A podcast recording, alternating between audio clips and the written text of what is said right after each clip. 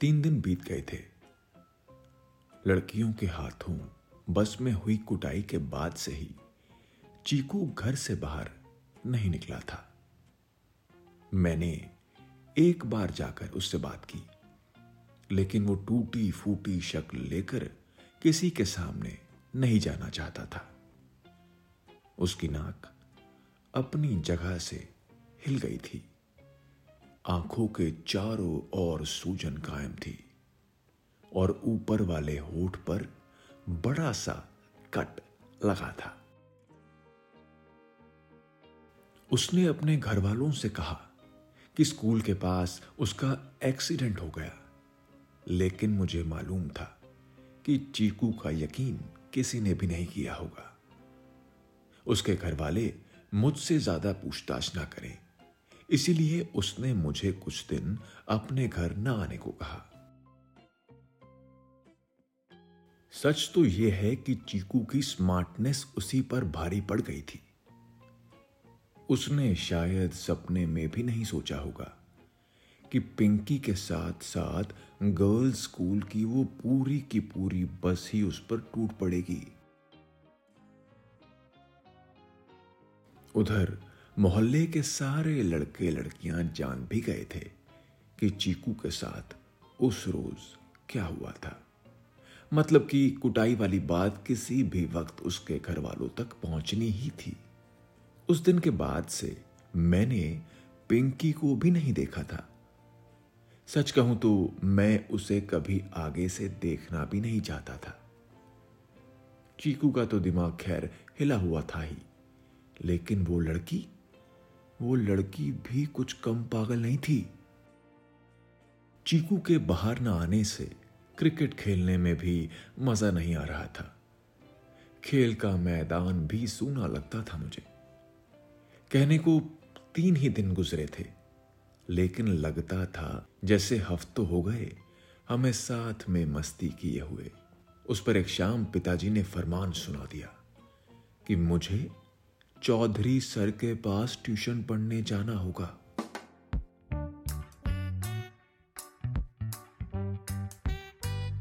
चौधरी के पास पढ़ने जाने का मतलब था हंसती खेलती ज़िंदगी का झंड हो जाना।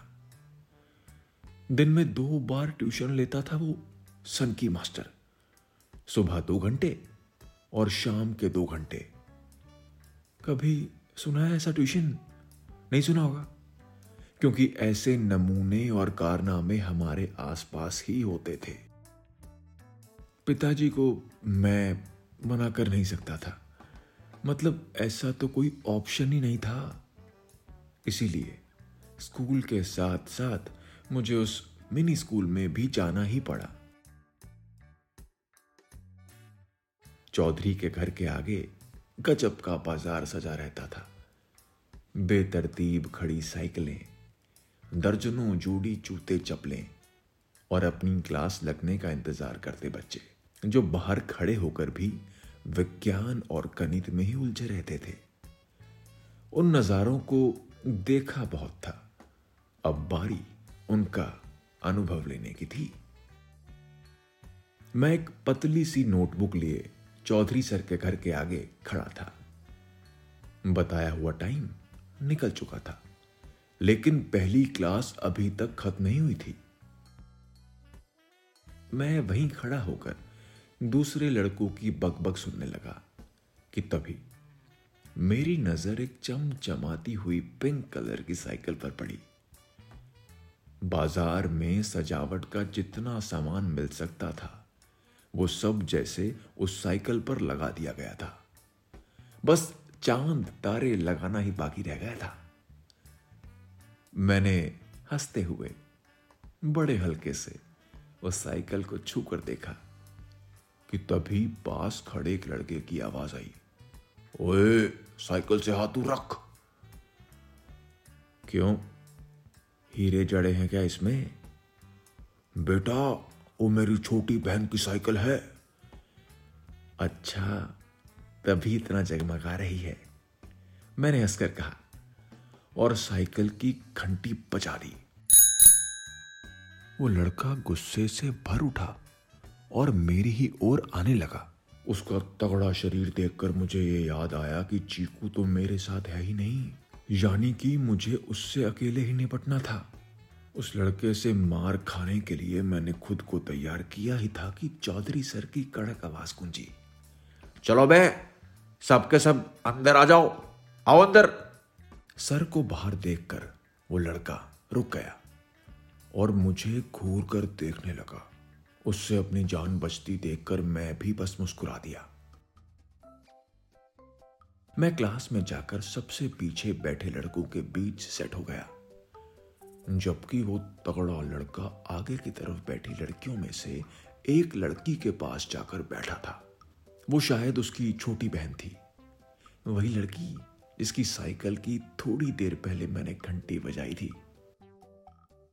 मैं अपने मन में यह सोचकर हंस पड़ा कि वो साला ज़रूर दो तीन बार फेल हुआ होगा। तभी तो उसे अपनी छोटी बहन के साथ ट्यूशन आना पड़ा। मैंने अपनी गर्दन उठाकर उस लड़की को देखने की कोशिश की। उसने पीले रंग की फ्लोरल प्रिंट वाली ड्रेस पहन रखी थी। मेरे सामने और भी लड़के बैठे थे।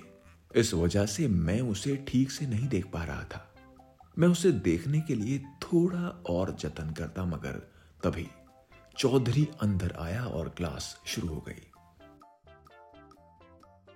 क्लास का पहला घंटा मुझ पर बहुत भारी गुजरा। मुझे समझ कुछ आ नहीं रहा था उस पर दूसरे लड़के लड़कियाँ हर सवाल पर दस दस डाउट सामने रख रहे थे।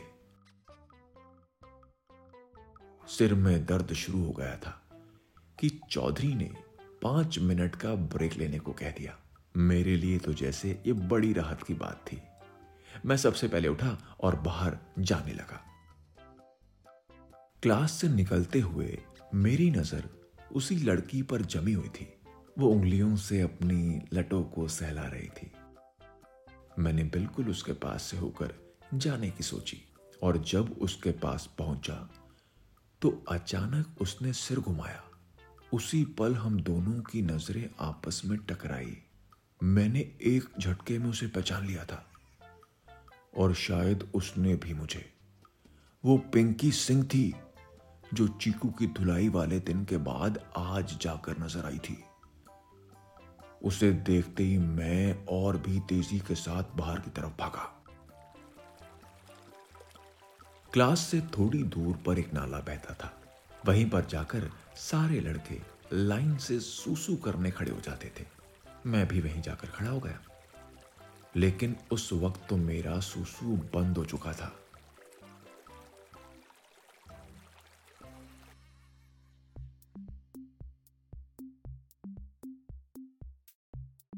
मैं बस इसी उधेड़ बुन में लगा हुआ था कि चौधरी के पास ट्यूशन आना बंद करने के लिए अपने पिताजी को कौन सा बहाना बताऊँगा। उसी पोजीशन में खड़े खड़े पाँच मिनट गुजर चुके थे, लेकिन मुझे कोई सॉलिड बहाना मिला नहीं। हल्के होने के बाद सारे लड़के एक एक कर क्लास की तरफ़ वापस जाने लगे तो मैं भी उनके पीछे पीछे चलने लगा। इस बार मेरी कोशिश थी कि मैं बाकी लड़कों की उस भीड़ का सहारा लेकर क्लास में जाऊँ, ताकि पिंकी मुझे देख ना पाए। दरवाजे के पास आते ही मैं धीरे से दो लड़कों के पीछे हो लिया और उनसे चिपक कर धीरे धीरे चलने लगा। मैं अपनी कोशिश में लगभग कामयाब हो ही गया था कि अचानक मेरे घुटने पर कोई नुकीली चीज़ लगी। आह! मैं तुरंत रुका और झुककर अपना घुटना सहलाने लगा। मैंने देखा कि मेरी पैंट पर खून का हल्का सा धब्बा बन गया था। मैंने अपनी बाई तरफ़ सिर घुमाकर देखा। पिंकी मुझे देखकर अपने हाथ में पकड़ा, डिवाइडर घुमा रही थी। उसे देखते ही मैं फ़ौरन अपनी जगह की तरफ़ भागा। उस पागल लड़की ने वो डिवाइडर मेरे घुटने के ऊपर दे मारा था। मुझे तेज जलन हो रही थी, लेकिन किसी को क्या ही पता था।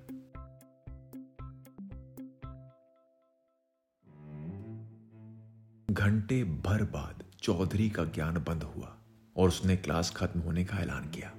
मैंने फ़ौरन अपनी नोटबुक गोल गोल घुमाकर लपेटी और उसे मुट्ठी में भींच कर क्लास से बाहर भागने लगा। मेरा मुँह एकदम सीधा और दरवाजे की तरफ़ था कि तभी झटके से किसी ने मेरा हाथ खींचा।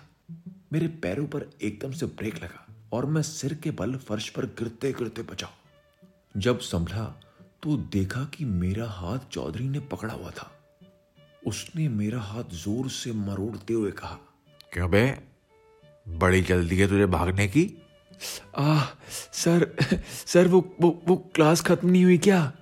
मुझे दर्द हो रहा था लेकिन उसने अपना ज़ोर और बढ़ा दिया। आ सर अरे सर बहुत दर्द हो रहा है सर बहुत दर्द हो रहा है। अरे तो दर्द देने के लिए ही तो मोड़ रहा हूँ बेटा। उस कमीने ने मेरा हाथ इतना ज़्यादा घुमा दिया कि मेरी पीठ उसकी तरफ़ हो गई और चेहरा सामने बैठे लड़के लड़कियों की तरफ़। मैंने देखा कि पिंकी समेत पूरी क्लास मज़े लेकर मुझे देख रही थी। विक्की नाम है ना तेरा? विपुल भैया कह रहे थे तेरा पढ़ाई में ध्यान नहीं लगता बिल्कुल भी? विपुल मेरे पूजनीय पिताजी का नाम है और वो हर दूसरे टीचर को मेरी ठुकाई का ठेका दे देते थे। जैसा कि ज़ाहिर था नया ठेकेदार चौधरी था। नहीं सर बल्कि मेरा मन तो पढ़ाई के अलावा कहीं और लगता ही नहीं है। हाँ और लगना भी नहीं चाहिए। कल भी टाइम पर आ जाइयो समझा? आखिरकार उसने मेरा हाथ छोड़ते हुए कहा।